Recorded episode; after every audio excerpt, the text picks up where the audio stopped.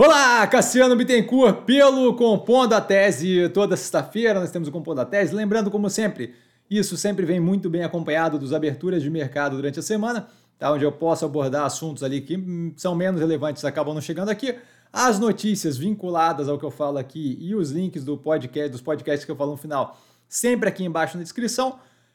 Para começar com disclaimer, né, o que eu falo aqui nada mais é do que a minha opinião sobre investimento, a forma como eu invisto, não é de qualquer forma, moda em geral Indicação de compra ou venda de qualquer ativo do mercado financeiro, a gente segue justamente para um compondo a tese um pouquinho mais leve.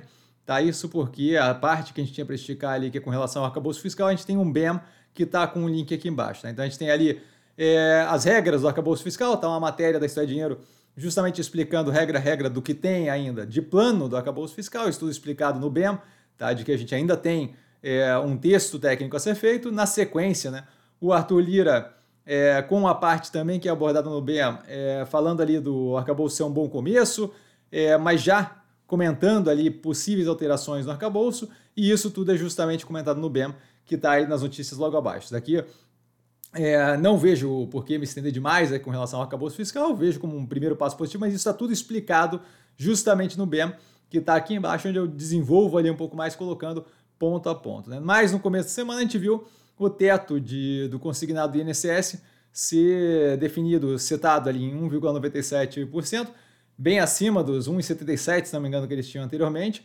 é, justamente considerando a impossibilidade, a inviabilidade de fazer daquela forma, de forma a provar, mais uma vez, o que a gente fala consistentemente, né? a diferença entre a viabilidade, entre a, vontade de fazer e a viabilidade de fazer. Né? Então o Loop continua reclamando, isso não me engano, mas é, as coisas são o que elas são, certo? A gente vê aí novamente a prova, mais uma vez, cabal, de que a bravata e a retórica combativa não é não, não, não, se traduz em grande parte das vezes em efetivação no final. Justamente por isso, grande parte da tranquilidade que a gente tem com o, o governo versus a, as questões vinculadas ao mercado. A gente passa para os ativos que não estão no portfólio. Tá? A Pivida vendendo 10 imóveis para a família Pinheiro por 1,2 bi e anunciando potencial follow-on, justamente para tapar ali os buracos de caixa, né, de questão de regulamentação e por aí vai da operação, isso refletiu positivamente no, no ativo. Amélios, valendo ali um real, né, propondo agrupamento, desdobramento das ações, aqui explicado qual é a sequência das coisas, mas já aprovado aparentemente no, se não me engano, já foi aprovado essa semana, tá? de modo que vai ter ali grupamento, acha aí um, um delta, não, não, não afeta nada para a operação, mas um delta negativo aí, é, pela abertura de espaço que tem ali é, de maior massa de ma margem de manobra, né? O, o, centavo passa a ser menos relevante, de modo que você abre espaço ali para uma pressão maior da, da galera que está vendida. Né? A Time for Fun, a Show 3, desabando depois de perder o Lula Palusa. Então, o fato aqui na evolução do preço, o fato aqui é justamente a perda do Lula Palusa, que era um festival ali bem importante para Time for Fun.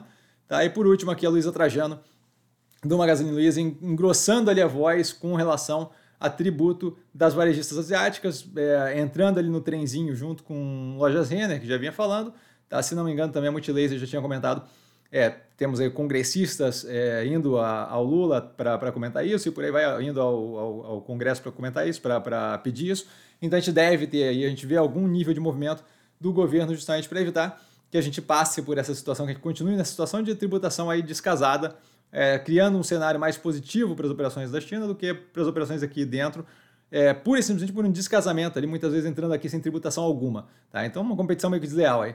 Tá? Passando aos podcasts, a gente tem o Merval Pereira, com Lula tá tendo choque de realidade, basicamente fazendo a leitura dele do momento político que a gente vive agora. Achei muito positivo, gosto bastante do Merval Pereira, acho que ele fala. É, a cabeça dele ali vai numa direção é, que, eu, que eu acho bem positiva, bem, bem analítica ali, é, interessante com relação ao governo.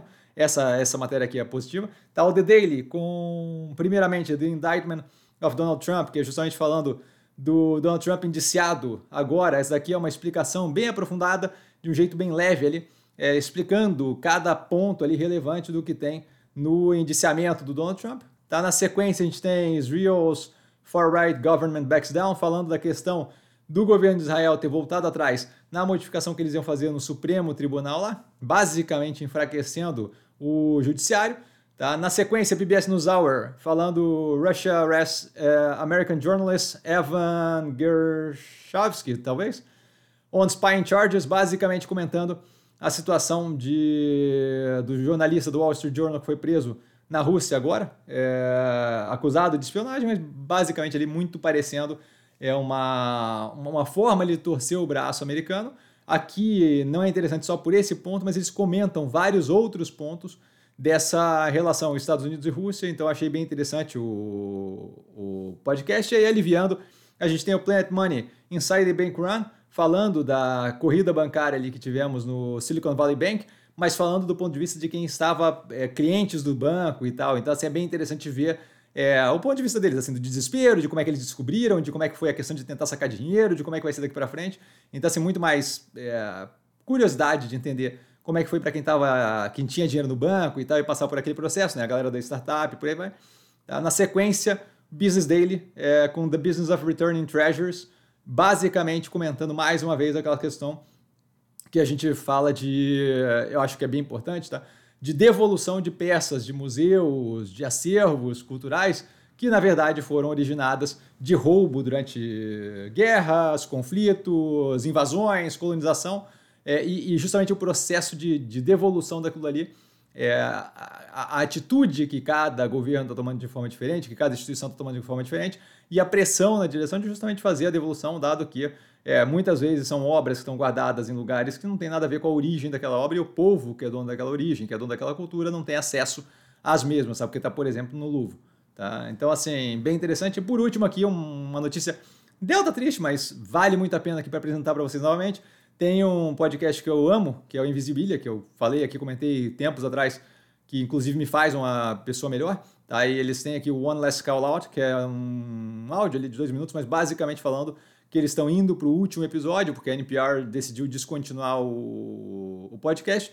É triste, mas eles têm uma série gigantesca de, da biblioteca do Invisibilia, muito longa. Para quem quiser debruçar aqui, é, é, é, muito da natureza humana, assim, é, é, muito, muito legal. Vale muito, muito a pena, nada a ver com investimento. É, quer dizer, acaba afetando, mas muito mais como altera você como pessoa do que propriamente diretamente investimento.